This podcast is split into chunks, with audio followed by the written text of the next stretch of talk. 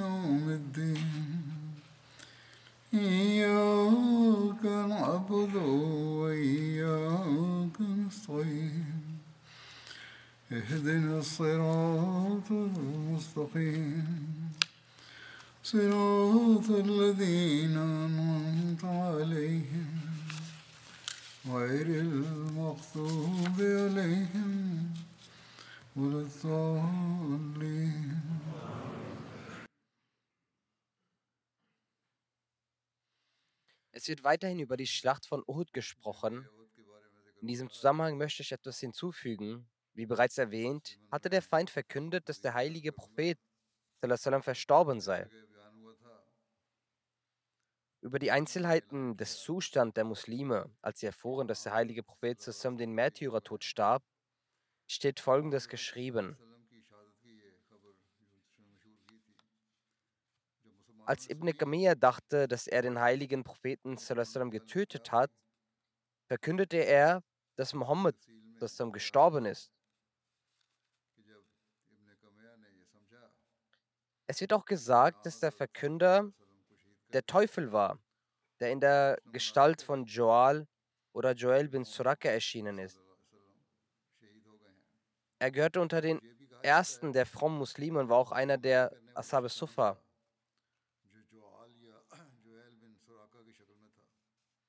Der heilige Prophet änderte seinen Namen in der Grabenschlacht zu Umar um. Als die Menschen das hörten, stürmten sie zu Ju'al, um ihn zu töten. Doch dieser zog sich von seiner Aussage zurück und sagte, dass er nichts desgleichen verkündet hat. Hawad bin Jubail Abu Badda bezeugte, dass, als dies verkündet wurde, war er, also Ju'al, in seiner Nähe am Kämpfen gewesen. Also er kämpfte, dass er währenddessen mit mir am Kämpfen war.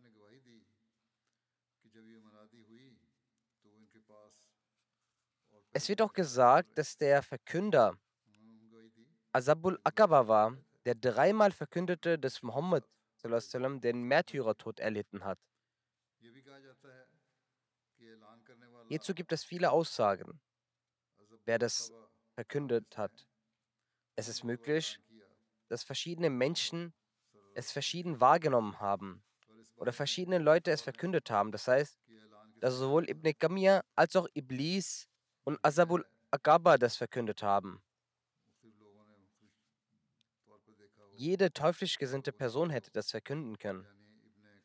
Nach der Verbreitung dieser Botschaft äußerten einige Muslime, dass ihr nach dem Tod des heiligen Propheten nun zu eurem Volk zurückkehren solltet, da sie euch Schutz gewähren werden.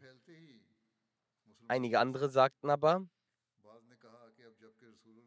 zu ihnen, auch wenn der heilige Prophet verstorben ist, seid ihr etwa nicht bereit, für die Religion eures Propheten und euren Glauben zu kämpfen, bis ihr selbst den Märtyrertod erlebt und zu eurem Herrn zurückkehrt? Hazrat Thabit bin Dahdah sagte zu den Ansar, O Gruppe der Ansar, auch wenn Mohammed gestorben ist, so ist Allah immer noch lebendig. Ihn kann der Tod nicht erreichen. So kämpft weiter für euren Glauben. Allah wird euch Erfolg und Sieg bescheren.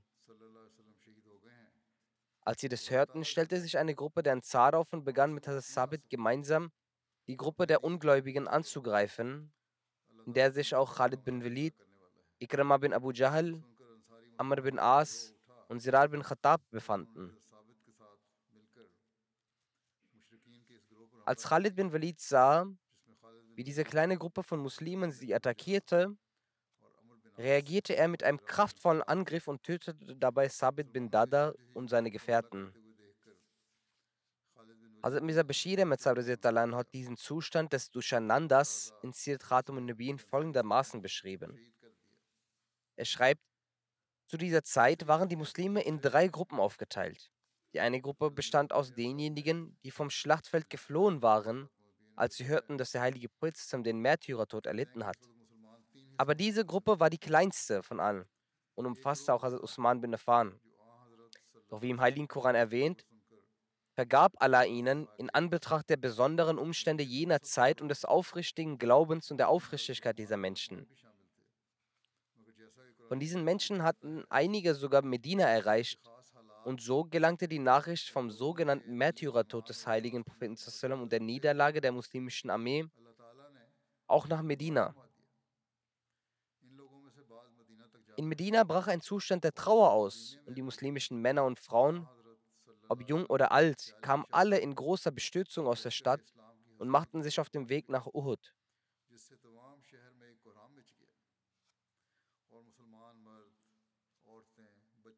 Einige von ihnen eilten auf das Schlachtfeld und stürzten sich im Namen Allahs in die Reihen des Feindes, das heißt, sie begannen zu kämpfen.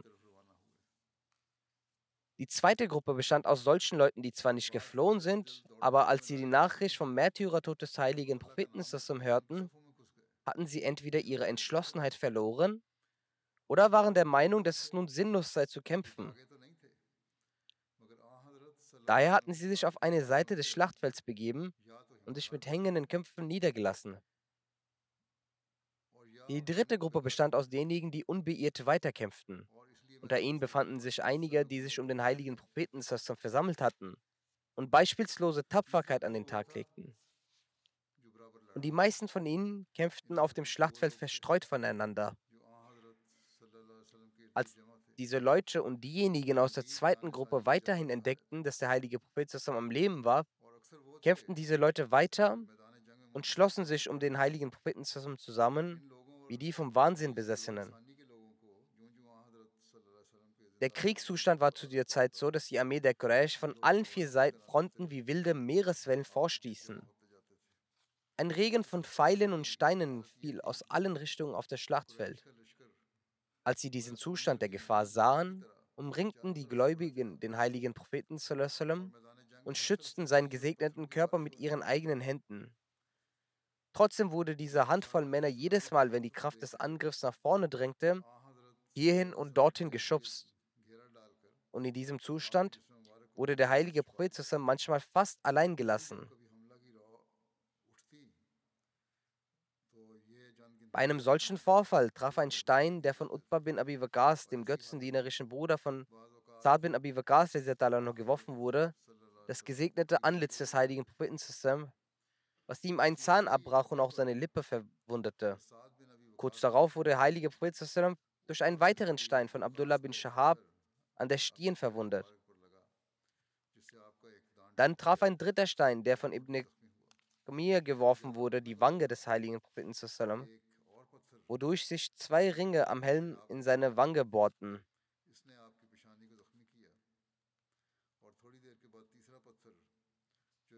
Sa'd bin Abi Waqas war über die Tat seines Bruders Utbah so erzürnt, dass er sagte, er habe noch nie einen Feind so sehr töten wollen, wie er es am Tag von Uhud Utbah, seinen Bruder, töten wollte.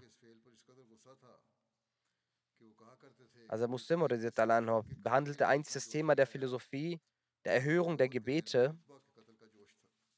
Es war eine ausführliche Thematisierung, im Zuge derer auch er die Schlacht von Uhud erwähnte.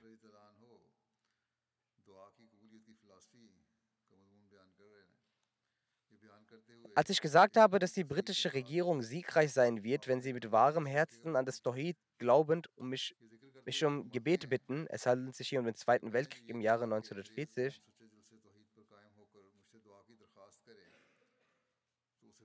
wie dem auch sei, er sagte, wenn sie mich um Bittgebete bitten, dann würde das den Prophezeiungen Gottes, seinen Worten und meinen Träumen voll und ganz entsprechen. Der verheißene Messias hat für dieses Volk sehr viel gebetet. Aber diese Völker haben auf dem Thron Gottes einen Menschen gesetzt, weshalb Gott der Allmächtige mit Heimsuchungen konfrontiert sie. Sie haben also Jesus zum Sohn Gottes erklärt, weshalb werden sie von Prüfungen und Katastrophen heimgesucht. Gebete wurden für sie bereits gesprochen. Dann sagt Hazrat Muslim weiter: Wenn die Verkünder es ablehnen, so sollen sie es tun. Hazrat Muslim sagt weiter: Der verheißene Messias hat über die Gebete, die er für sie getan hat, darin ist ihr Widerstand ein Schirk. Und wenn ihr Widerstand sich vernichtet wird, dann werden sie sofort in Erfüllung gehen. Ich habe viele solcher Träume gehabt, in denen durch meine Gebete viele ihrer Katastrophen beseitigt wurden. Das heißt aber nicht, dass all jenes Gebet, das ich bete, sofort in Erfüllung gehen muss. Wenn es in meiner Kraft säße, wieso würde ich dann nicht all das Leid entfernen, das uns wieder trifft? Im Heiligen Koran heißt es, dass die Ungläubigen zum Heiligen Propheten sagten: Wenn du ein solch geliebter Gottes bist, wieso tut sich dann diese und jene Aufgabe von dir nicht? Doch Allah sagt: O Muhammad, sag ihnen, wenn es in meiner Kraft läge, dann würde ich alles Gute doch für mich bevorzugen. Wenn es also dieses Gesetz nicht einmal für den Heiligen Propheten galt, dass jedes Gebet für ihn in Erfüllung geht, wie sollte es also bei mir der Fall sein? Das Gesetz für den Heiligen Propheten war, dass dann, wenn Gott bereit war, ein Gebet zu erhöhen und akzeptieren und durch ein Zeichen seine Ehre steigen wollte, dann tat er dies. Wie kann es also für mich oder für jemand anderen etwas anderes gelten? Ich bezeuge, dass es in der Kraft der Engländer liegt, sie in Haft zu nehmen oder zu töten. Obwohl sie während dieser Schlacht im Nachteil vom Feind sind. Hazur sagt, dass der Zustand im Weltkrieg sehr schlecht für die Engländer war. Doch ich bezeuge, dass durch meine Gebete ihre Katastrophen zu Ende gehen können. Doch die Akzeptanz der Gebete erfährt durch ein ganz anderes Gesetz. Um den Heiligen Propheten in Gefangen zu nehmen, hatte der iranische König sich vorgenommen, es zu tun. Doch es kam erst einmal nur ein Verkünder aus Jemen, ein Gouverneur aus Jemen, und der Heilige Prophet sagte zu ihm: Geh und sag deinem Herrscher, ich werde nicht kommen. Mein Gott hat seinen Gott bereits getötet. Allah Ta'ala hat es dem Sohn des Königs mitgeteilt und dieser hat seinen Vater getötet. Doch in der Schlacht von Uhud haben die Feinde den Heiligen Propheten angegriffen, ihn mit Steinen beworfen. Er wurde verletzt, seine Zähne sind gebrochen und fiel ohnmächtig nieder. Und einige weitere Sahaba fielen auch auf ihn. Und die Sahaba dachten, dass er nun verstorben sei. Wenn jetzt einige behaupten, wenn Allah Ta'ala ihn so geliebt hat, dass er bereit war, für ihn einen so weit entfernten König Irans zu töten, wieso hat er dann nicht die Ungläubigen, die auf dem Schlachtfeld von Uhud ihn mit Steinen beworfen haben, auch getötet? All diese Vorwürfe sind falsch. Es gibt Weisheiten Allahs und es gibt verborgene Weisheiten Allahs. Allah Ta'ala tut manchmal mit einer ganz anderen Weisheit, die der Mensch nicht versteht.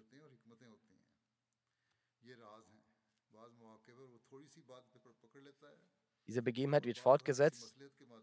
Nachdem Verkündung des vermeintlichen Todes des Heiligen Propheten haben die Sahaba den Heiligen Propheten wieder gesehen. Darüber heißt es in der Erläuterung: Abu Bakr war der erste unter den Gefährten, die den Heiligen Propheten gesehen hatten, dass er lebendig ist.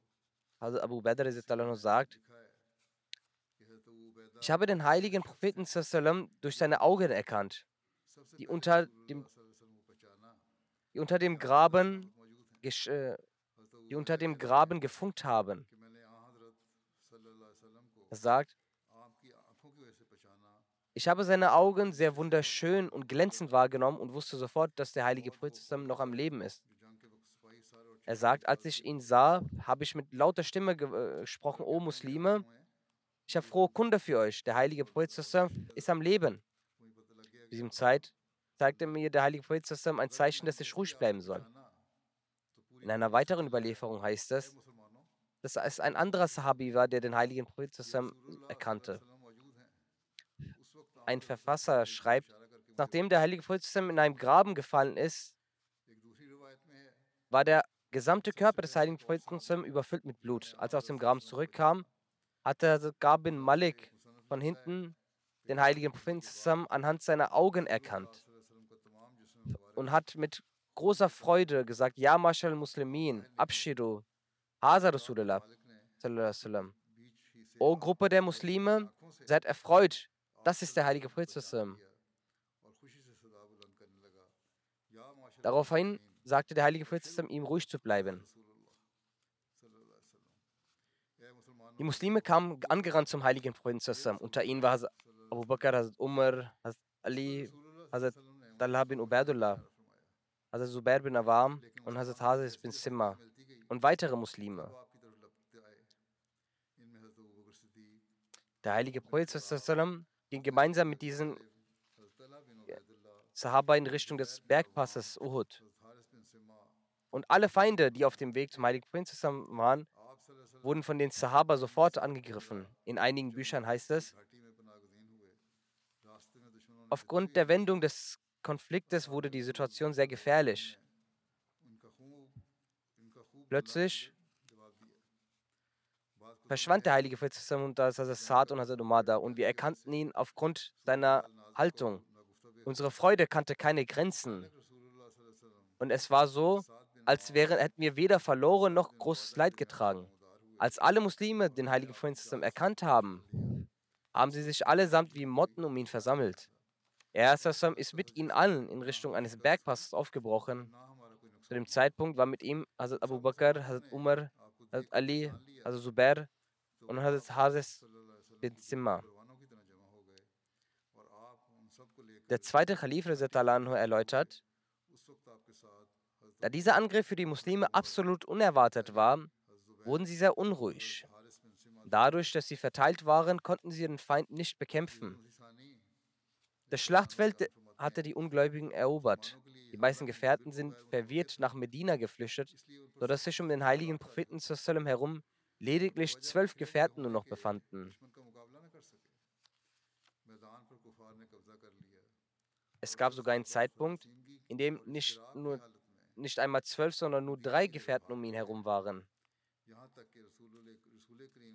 Und die Ungläubigen hatten begonnen, insbesondere den heiligen Propheten mit Pfeil zu attackieren.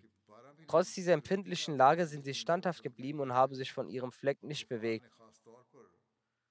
Letztendlich hat der Feind schlagartig angegriffen und die letzten Männer wurden geschubst. Und der heilige Prophet wurde verletzt und fiel in einem Graben. Auf ihn fielen einige weitere Gefährten, die dabei gemartert wurden. Dadurch verschwand der heilige Prophet für kurze Zeit aus dem Blick der Gefährten. In der Gruppe verbreitete sich das Gerücht, dass der heilige Prophet gestorben sei. Diese Nachricht erwies sich für die Gefährten als umso beunruhigender. Ihr letzter Mut verpuffte dadurch.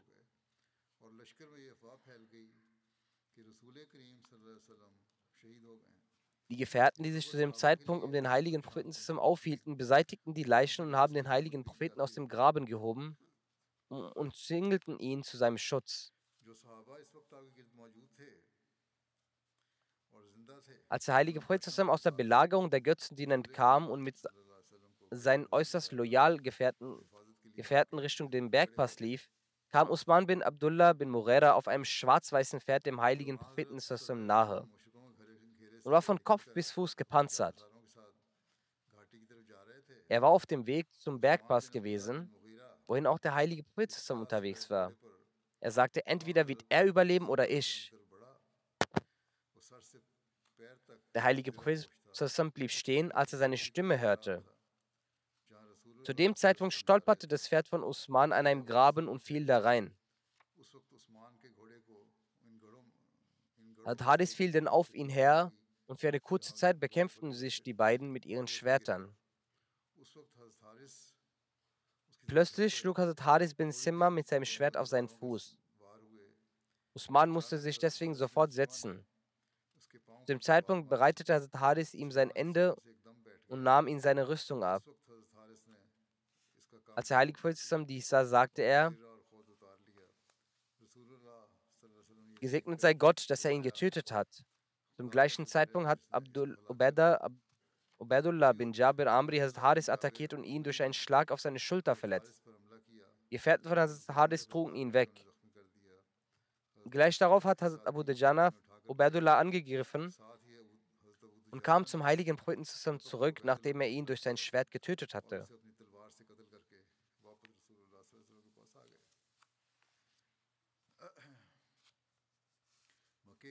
Es gibt auch eine Überlieferung über Ubayy bin Khalaf, einem Oberhaupt Mekkas, wie er den Heiligen Propheten angriff.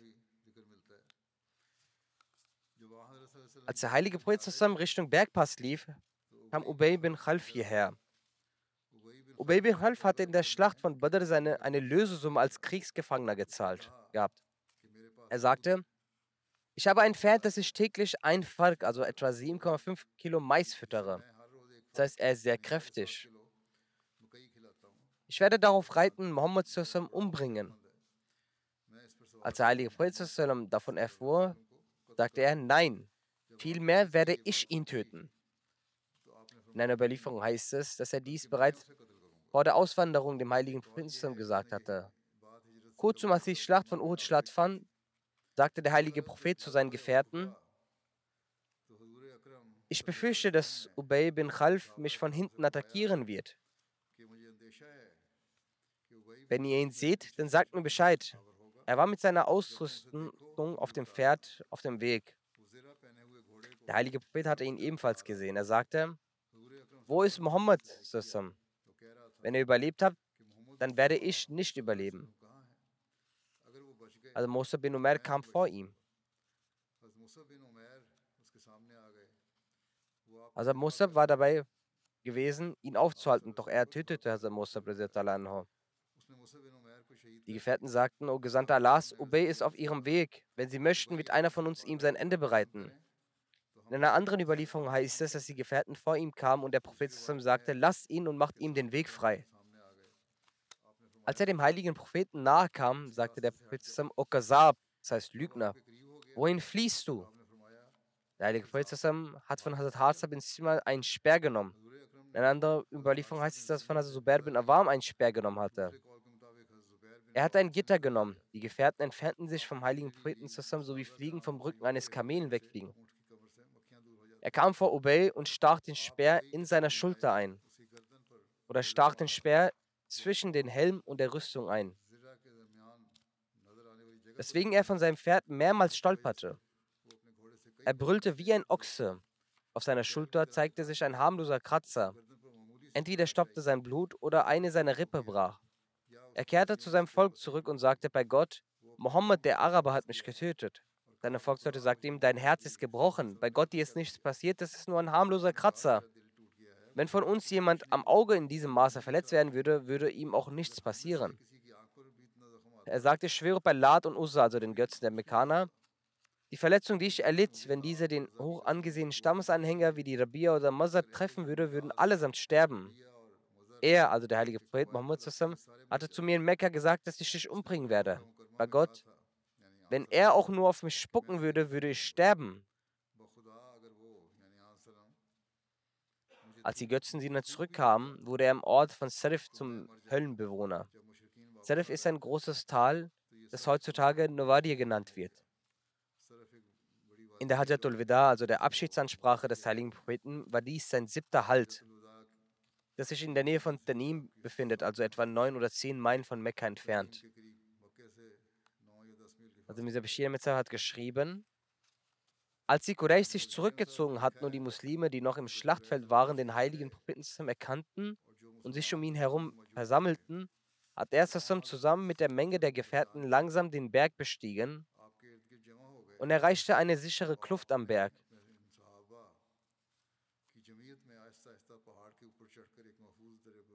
Unterwegs wurde er von einem Stammesführer der Mekkaner, Ubayy bin Khalaf, gesehen. Ubayy war überfüllt mit Groll und Feindseligkeit und sagte die folgenden Worte: Das heißt, Wenn Mohammed aus dieser Situation sicher entflohen ist, dann werde ich nicht überleben.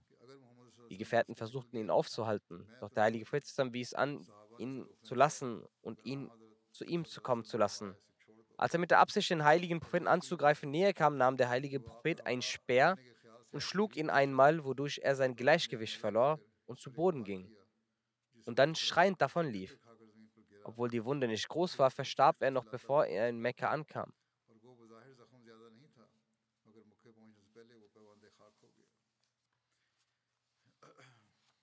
Der heilige Prophet kam mit seinen Gefährten an einem Bergpass an.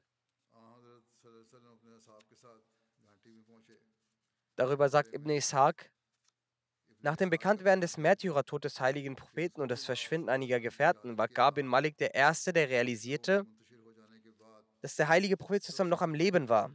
Er sagt, als ich genau hinsah, sah ich die leuchtenden Augen und sagte mit lauter Stimme, O Muslime, seid froh, der Prophet zusammen ist hier. Dies hörend, wies der heilige Prophet mit seiner Hand an, leise zu sein. Als die Muslime den heiligen Propheten zusammen entdeckt hatten, gingen sie mit ihm auf den Felsen. Mit ihnen waren Hazrat Abu Bakr, Hazrat Umar, Hazrat Ali, Hazrat Talha bin Ubaidullah und Hazrat Zubair bin Awwam, Hazrat Thabit bin Simma und weitere Gefährten. Als der heilige Prophet mit diesen Gefährten auf diesem Berg war, kam plötzlich eine Gruppe der Quraysh. In dieser Gruppe war auch Khalid bin Walid.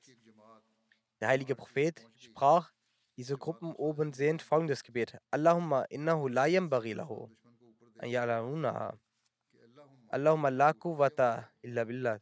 O Allah, wir haben keine Stärke außer nur für dich. Sie besitzen nicht die Kraft, uns zu stärken. O Allah, es ist nicht zulässig für diese, dass sie uns über uns Oberhand gewinnen.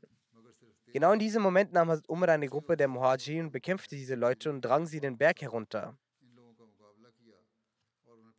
Im Buch Das Siegel der Propheten heißt es, dass als der heilige Prophet auf dem Berg ankam, griff eine Gruppe der Quraysh, angeführt von Khalid bin Walid, sie an. Doch auf Anweisung des Propheten griff Hazrat Umar in Begleitung mit einigen Muhajirin sie an und verdrängte sie.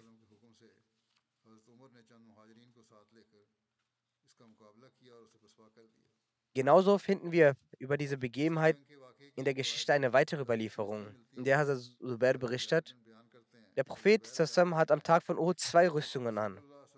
Aufgrund des Gewichtes der Rüstungen und der ganzen Verletzungen wurde er sehr schwach und konnte nicht auf den Felsen klettern. Daraufhin setzte sich Hazrat Talha hin und der heilige Prophet schritt auf den Felsen, sich auf Talha stützend. Hazrat Zubair sagt, ich habe den heiligen Propheten an diesem Tag folgendes Sprechen gehört. Talha hat sich heute das Paradies verdient. In einer Überlieferung heißt es, dass der heilige Prophet in der Schlacht auf diesem Bergpass heraufsteigen wollte. Doch aufgrund all seiner Verletzungen blutete er sehr stark und er wurde sehr schwach und hatte keine Kraft, weiterzugehen. Daraufhin trug er auch das Gewicht von 2 Rüstungen. Als Talha bin Ubaidullah dies hörte, setzte er sich vor dem heiligen Propheten und trug ihn auf seinen Schultern hoch. Zu diesem Zeitpunkt sagte der heilige Prophet, aufgrund dieser guten Tat von Talha wurde das Paradies ihm versprochen. Wie berichtet worden, hatte der heilige Prophet in dieser Schlacht seinen Zahn verloren. Hazrat Abu Bakr beschrieb diesen Tag wie folgt.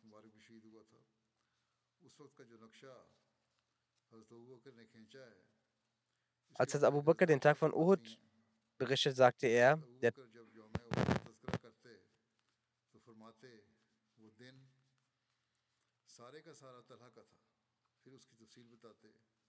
ich gehörte unter jenen, die am Tag von Uhud zurück zum heiligen Propheten gingen, und ich sah, dass eine Person mit den heiligen Propheten beschützend mit ihm kämpfte. Der Überlieferer sagt, ich glaube, dass er dabei, also Abu Bakr dabei sagte, dass er den heiligen Propheten zu beschützen versuchte. Und Abu Bakr sagte, ich wünschte, dass es Talha gewesen ist. Ich habe die Möglichkeit nun verpasst. Aber wenn diese Person aus meinem Volk ist, dann ist mir diese Sache viel lieber. Es heißt, dass Hazrat Abu Bakr dann in dem Moment dachte, dass zwischen mir und dem Heiligen Prinzessin eine Person war, die ich nicht erkannte, obwohl ich dieser Person sogar im Vergleich zum Heiligen Prinzessin viel näher war. Er war viel schneller als ich. Ich sah, dass diese Person Hazrat Abu Ubaidah bin Jarrah war. Dann kam ich beim Heiligen Prinzessin an, seine Eckzähne. Und also Hazrat Talha war auch dort und auch Hazrat Ubaidah bin Jarrah waren dort. Abu Bakr sagt, seine Eckzähne und zwei vorderen Zähne waren schon abgebrochen. Und das Gesicht war verletzt und an seinen Wangen waren Dornen. Er sagte, der Heilige Prophet sagte, helft ihr beide eurem Bruder. Damit meinte er Hazrat Talha. Er hatte schon sehr viel Blut verloren, als er den Heiligen Propheten verteidigte. Anstatt dass der Heilige Prophet sagte, helft mir, sagte er, helft Talha.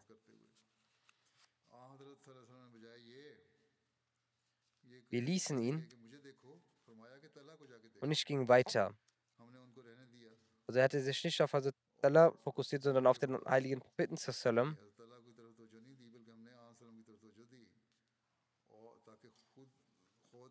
Damit er die Dornen aus dem Gesicht des Heiligen Propheten entfernen kann. Also Abu Ubaidah sagte, ich bitte Sie, diese Sache mir zu überlassen.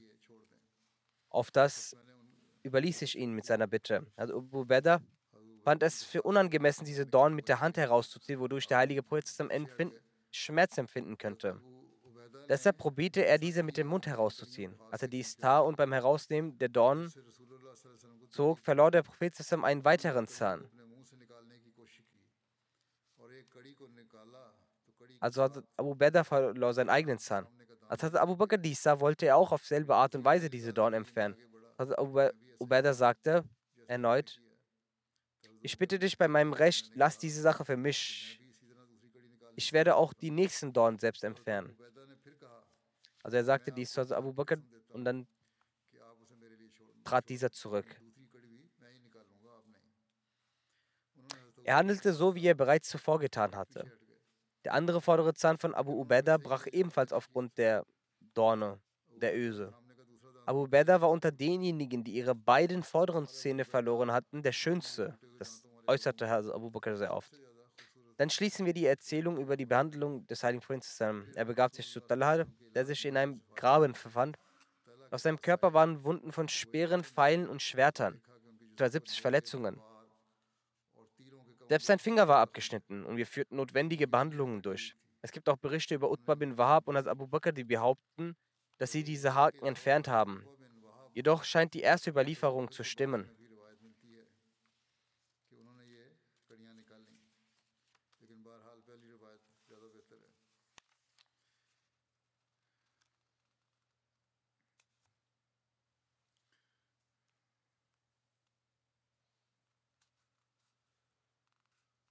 Abu Said Khudri überliefert, dass zwei Haken aus dem Gesicht des Heiligen Propheten entfernt wurden, woraufhin das Blut in Strömen floss, ähnlich wie Wasser aus einem gefüllten Topf. Malik bin Sinan begann das Blut mit seinem Mund aufzusaugen. Der Heilige Prophet fragte ihn, trinkst du etwa Blut? Er antwortete, ja. Dann sagte der Heilige Prophet, wessen Blut auch immer mein Blut berührt, wird nicht vom Feuer berührt werden. Diese Überlieferung stammt von Sabirur Rashad, aber es scheint angebracht zu sein, einige Details dieser Überlieferung genauer zu prüfen von ihm. Allah allein weiß am besten, wie zuverlässig sie ist. Denn statt das Blut aufzuhalten, verursacht dies viel mehr und eine verstärkte Blutung, was zu einer weiteren Schwächung führt. Doch die Antwortung darauf finden wir in der nachfolgenden Überlieferung. Daher halte ich diese Überlieferung für weniger vertrauenswürdig. In Bezug auf die Wunden, die der heilige Prophet in der Schlacht von Uhud erlitten hat, gibt es eine entsprechende Überlieferung von Bukhari. Als Sahl bin Sa'd nach den Wunden des heiligen Propheten gefragt wurde, sagte er, bei Allah, ich kann euch mit Überzeugung sagen, dass ich genau weiß, wer sich um die Wunden des heiligen Propheten gekümmert hat. Er sagt, dass ich das Bild vor meinen Augen habe, wer ihm auch das Wasser gab und welche Arznei verwendet wurde. Als Sahl berichtet, dass die Tochter des heiligen Prinzen Hazrat Fatma die Wunde gereinigt hat und Hazrat Ali goss Wasser auf seinem Schild darauf. Als Hazrat Fatma feststellte, dass das Wasser die Blutung verstärke, nahm sie ein Stück Stoff, verbrannte es und klebte es auf die Wunde, wodurch die Blutung gestoppt wurde. An diesem Tag wurde auch sein Vorderzahn gebrochen, sein Gesicht verletzt und sein Helm zerbrach auf seinem Kopf.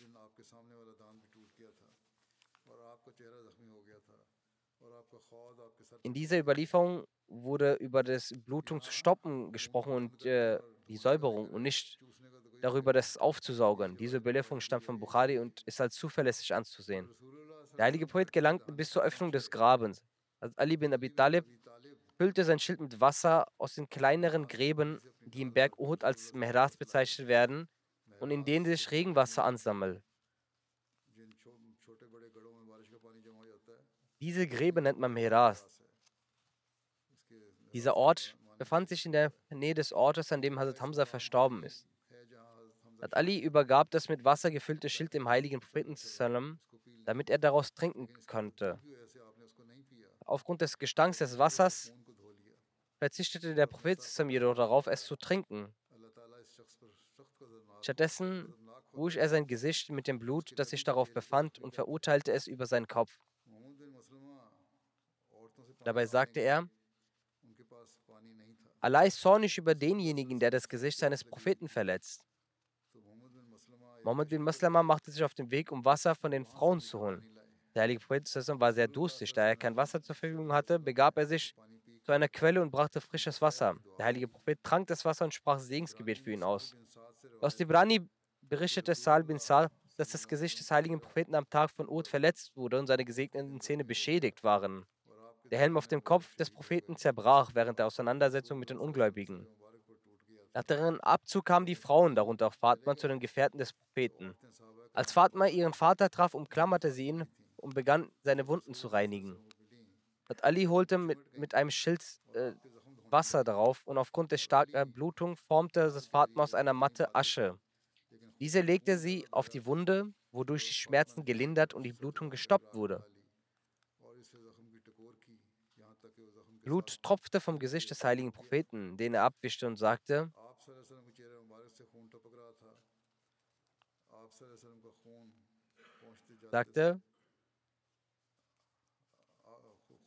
Kaifa yuflikum ashjar nabiyahu wa huwa yadduhum ila Allah. Das heißt, wie kann ein Volk erfolgreich sein, das seinen Propheten verletzt hat und seinen Vorderzahn zerstört hat, obwohl er doch nur sie zu Allah rief? Inshallah wird der Rest weiter erwähnt. Ich rufe immer wieder dazu auf, für Palästina zu beten. Der aktuelle Zustand der muslimischen Länder ist besorgniserregend, da sie anstatt sich zu vereinen und Palästina zu schützen, nun selbst gegeneinander kämpfen. Selbst in Pakistan und im Iran ist Zwietracht entstanden, wodurch eine gefährliche Spannung entsteht. Möge Allah den muslimischen Ländern Weisheit und Verständnis gewähren. Beten Sie auch dafür.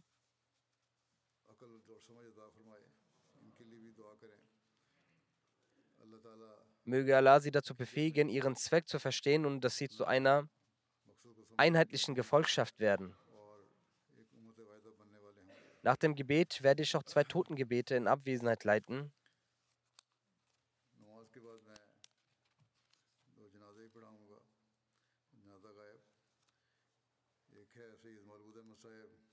Der erste ist Herr Sayyid Maulud Ahmad Sahib, der Sohn von Herr Daud Muzaffar Shah Sahib. Er verstarb in den letzten vergangenen Tagen im Alter von 76 Jahren. Er war mütterlicherseits der Enkelsohn von Hazrat Muhsin Maud und Hazrat Sayyida Umm Tahir Sahiba. Er war der Sohn von Sahibzade Amtul Hakim Sahiba und Herr Sayyid Daud Muzaffar Sahib. Er war mit der Gnade Allahs Musi gewesen. Außerdem war er mein Cousin mütterlicherseits und der ältere Bruder meiner Ehefrau. Sein Großvater väterlicherseits war Herr Sayyid Maudullah Shah Sahib. Dieser war der Sohn von Sayyid Abdustar Shah Sahib. Also, Dr. Sayyid Abdustar Shah Sahib, Gottesfurcht und Reinheit waren von einem sehr hohen Niveau. Er war sehr demütig und bescheiden. Die Erfüllung der Rechte Allahs und seiner Schöpfung hatte er ebenfalls einen hohen Rang. Denn dieser Beschießer schrieb eine Begebenheit über Abdus-Sattar Shah Sahib. Er sagt, er erzählte mir selbst, Dr. Said Abdus-Sattar Sahib erzählte also Mirza Bashir Ahmad Sahib selbst, dass einmal der erste Khalif sehr krank war. Das war in einer Zeit, als er in dem Hause von Hazrat lebte. Also Muslim Anhu gab Ziegen als Sadka. Dr. Sahib sagt, auch ich war dort anwesend. Ich blieb die Nacht beim ersten Kalifen und versorgte ihn mit Heilungsmitteln. Als am nächsten Tag der Verheiß, also Mustamod kam, sagt, der verheißene Messias kam.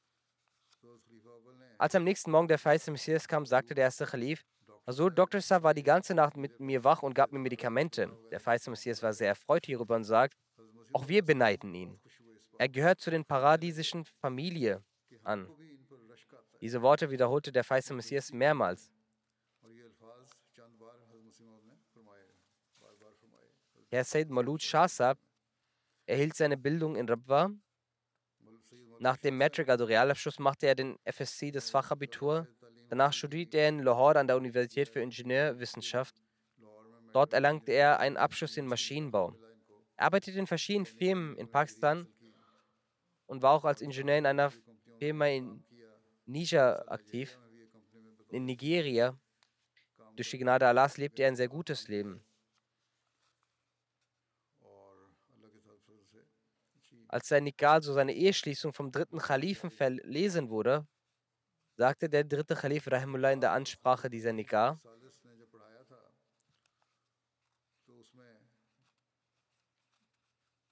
er sagt darin,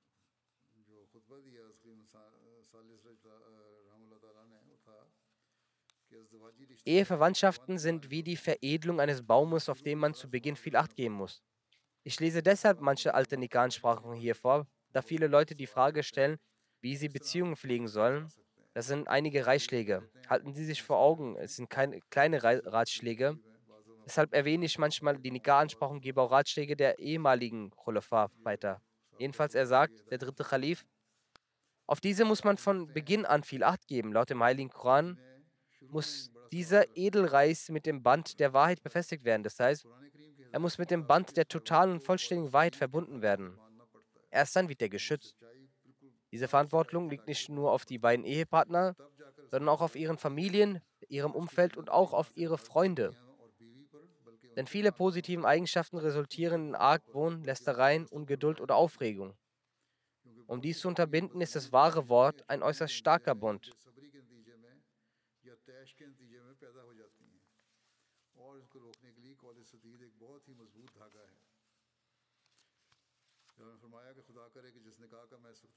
Er sagte weiter, möge Gott dieses Nikah, die ich gerade verlese, für beide Familien, der Jamaat und die Menschheit segensreich machen und möge diese Ehe Diener des Glaubens geboren werden. Er sagte, dies ist die Eheschließung von Maulud Ahmad, dem Sohn meiner jüngeren Schwester Amtal Hakim und Said Daud. Muzaffar Shah Sahib mit der Tochter von Dr. Said Ghulam Mujtaba namens Lubwana Shawar. Danach sprach er über Herr Dr. Sahib. Dr. Sahib gehörte zu den ersten Doktoren, Ärzten, die in Westafrika als Waqf-Ärzte arbeiteten. Allah hatte viel Heilkraft in seine Hände gelegt. Er war ein sehr erfolgreicher Chirurg. Zuerst arbeitete er in Ghana, dann wurde er nach einiger Zeit nach Nigeria geschickt. Dort erfüllte er seinen zeitlichen begrenzten Waqf. Doch er musste aufgrund seiner Erkrankung des Herzens zurückkehren. Hierauf segnete der dritte Khalif ihn mit seinem Gebet, dass Allah ihm Gesundheit schenke und ihm die Möglichkeit nochmals gebe, nach Afrika zu reisen. Allah erhöhte dieses Gebet und er reiste nochmals dorthin, wo er erneut eine längere Zeit dienen konnte.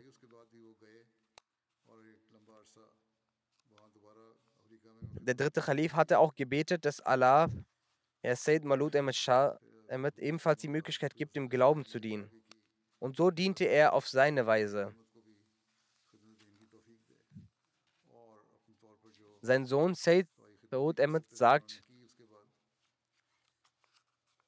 mein Vater war von Beginn an beständig in seinen Gebeten. Nach dem Fajr-Gebet rezitierte er das Tilawat und verrichtete regelmäßig das Tajid-Gebet. Er sagt, er hatte eine sehr schöne Stimme. Dann sagt er, vor dem Schlafen gehen erzählte er uns die Geschichten einiger Älteren und Propheten. Er verrichtete regelmäßig das Gender und gab auch uns die Anweisung, immer das Gender rechtzeitig zu zahlen. Er gab uns auch immer ein Taschengeld. Wenn er das Idi erhält, hat er immer gesagt, auch Gender zu geben. Genauso als er das Visier von sich und seinen Kindern abtrug, legte er auch Mappen zu sich und bezahlte das Gender selbst. Neben den Fasttagen im Ramazan fastete er auch im Shawwal. Während des Ramazan las er den Heiligen Koran zweimal komplett durch und versuchte auch ein drittes Mal durchzulesen.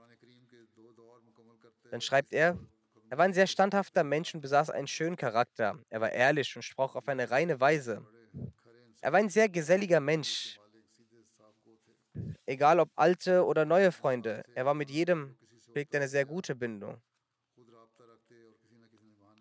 In seinem Herzen hegte er niemals Groll gegenüber einer Person. Egal wie böse jemand ihm gegenüber war, doch er erwiderte es immer mit Liebe. Es hat nicht nur sein Sohn geschrieben, das habe ich auch selbst gesehen, dass er diese besonderen Eigenschaften in sich trug.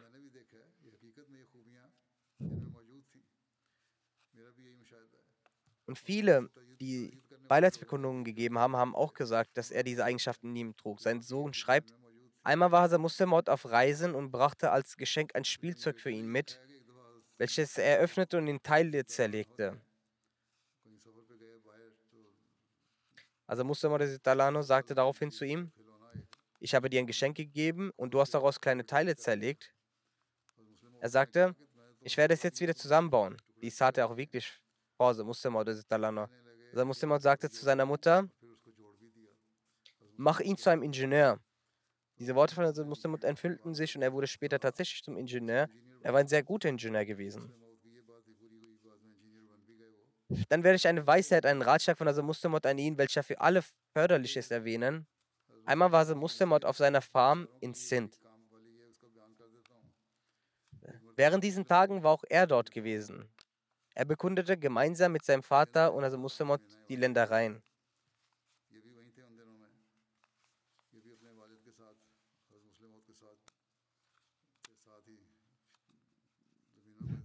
Zu der Zeit war es Saison für Mangobäume gewesen und der Bauer hatte die Früchte gepflückt und vor sich hingelegt.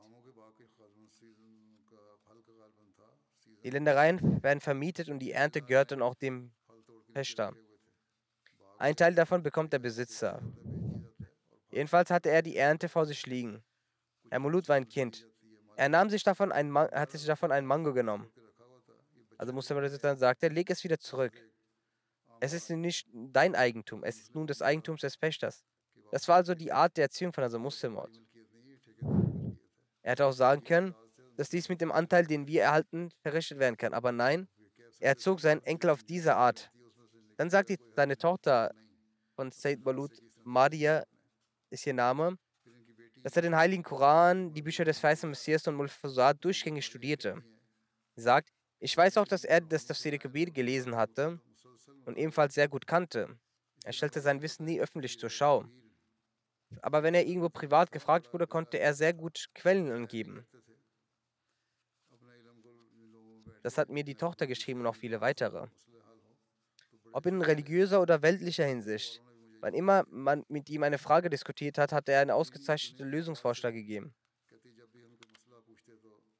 Er riet uns zu beten und sagte, dass wir nach dem Beten die Sache Allah überlassen sollen. Möge Allah ihm Vergebung und Barmherzigkeit gewähren und seine Kinder und Frauen beschützen und sie dazu befähigen, seine frommen Taten fortzusetzen. Sayyid Zuhaib ist sein Bruder, er hat auch geschrieben, dass er folgende große Eigenschaft besaß. Wann auch immer es eine Zeit des Glücks oder der Trauer war, er der Erste, der uns entweder gratulierte oder in Bezug auf einen Kranken, war er der Erste, der ihn besuchte. Herr Hanima Mutsab ist Missionar, er schreibt, ich lernte ihn in Islamabad kennen. Er war ein sehr bescheidener, ruhiger, wahrhaftiger und engelsgleicher Mensch. Er schenkte den Waqf in der Sindhi und vor allem dem Murabbian einen besonderen Respekt. Als er nach Rabwa kam, setzte er seine Bekanntschaft zu mir, die er in Islamabad aufgebaut hatte, vor. Oft suchte er nach mir in der Moschee, um mich zu treffen. Er sagt, wann immer man ihm um Gebete bat, fragte er immer nach dem Wohlergehen. Möge Allah diese frommen Eigenschaften, wie ich bereits erwähnt habe, auch unter seinen Kindern fortsetzen. Das zweite Totengebet, das ich verrichten werde, ist vom Ahmed Ak Unsab. Er war der Präsident der Ahmadiyya-Gemeinde Dori in Burkina Faso. Er verstarb kürzlich im Alter von 65 Jahren. Inna lillahi wa inna ilaihi rajiun. Er hinterlässt in seiner Familie 2 Ehefrauen, 10 Söhne und 5 Töchter. Mishin Shahzab schreibt,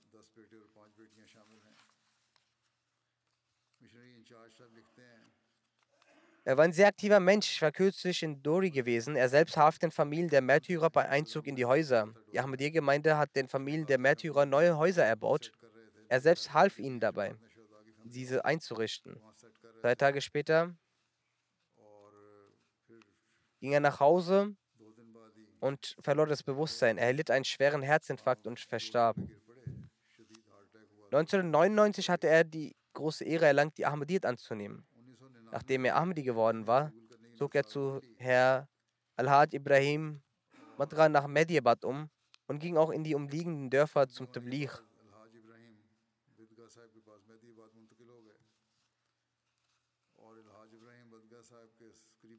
Durch den Tabligh wurden noch viele Gemeinden gegründet. Er war im Landschafts- und Forstamt der Regierung als Waldhüter tätig. Aufgrund von Anfeindungen wurde er dort entlassen. Wenn es Erntezeit war, bewegte er alle dazu, aus ihren Ernten das Zakat abzugeben. Dann erstellte er eine Liste mit den Zakat-Zahlungen und gab diese an den Sekretär Mal und erstellte auch Quittungen. Er hatte die Möglichkeit, 5 Jahre als Vorsitzender, also Sadr Jamaat Mehdiyabad, zu dienen. Er war ein sanftmütiger und ruhiger Mensch. Er wurde nie wütend. Als am 11. Januar 2023 Terroristen Mahdiabad angriffen, hat er zuvor das Maghrib-Gebet verrichtet und war nach Hause gegangen. Nach diesem Ereignis war in den Mitgliedern der Gemeinde eine Furcht. Aufgrund der Märtyrer waren die Menschen noch bedrückt. Er gab ihnen viel Mut. Als ich ihm sagte, dass die Menschen aus Mehdiyabad in die Stadt Dori ziehen sollen, meisterte er mit vollem Elan diese Aufgabe. Er ermutigte die Mitglieder und half bei den Umzügen. Er führte die Umzüge aller Mitglieder nach Dori unter seiner Aufsicht durch und passte bis zu seinem Tod auf die Bedürfnisse der Familien der Märtyrer auch auf. Rana Farooqsab ist der Muballigh von Dori. Er sagt, nach dem Fajr-Gebet ging er immer zu den Familien der Märtyrer, um ihnen Salam auszusprechen und sie nach ihrem Wohlbefinden zu fragen. Wenn sie ein Problem hatten, versuchte er, diese sofort zu lösen. Aktuell sind in Dori etwa 800 Leute aus verschiedenen Gemeinden, welche dauerhaft dort leben. Auf diese passte er auf alle. Er war stets bereit, der Jamaat zu dienen. Er verrichtete seine Gebete regelmäßig. Er war sehr kooperativ der Gemeinde gegenüber und legte dies auch anderen sehr nah. Möge Allah ihm vergeben und barmherzig sein und möge er seinen Kindern und Hinterbliebenen Geduld und Mut gewähren und ihnen ermöglichen, seine frommen Taten weiterzuführen.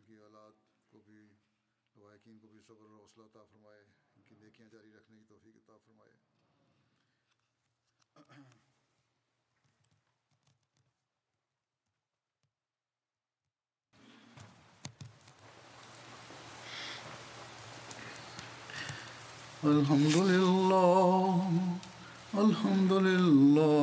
nahmaduhu wa nasta'inuhu wa nastaghfiruhu wa nu'minu bihi wa natawakkalu alayhi wa na'udhu billahi min shururi anfusina wa min sayyiati a'malina. من يهده الله فلا مضل له ومن يضلل فلا هادي له ونشهد أن لا إله إلا الله ونشهد أن محمدا عبده ورسوله عباد الله رحمكم الله إن الله يأمر بالعدل والإحسان وإيتاء ذي القربى وينهى عن الفحشاء والمنكر والبغي يعظكم لعلكم تذكرون اذكروا الله يذكركم وادعوه يستجب لكم ولذكر الله أكبر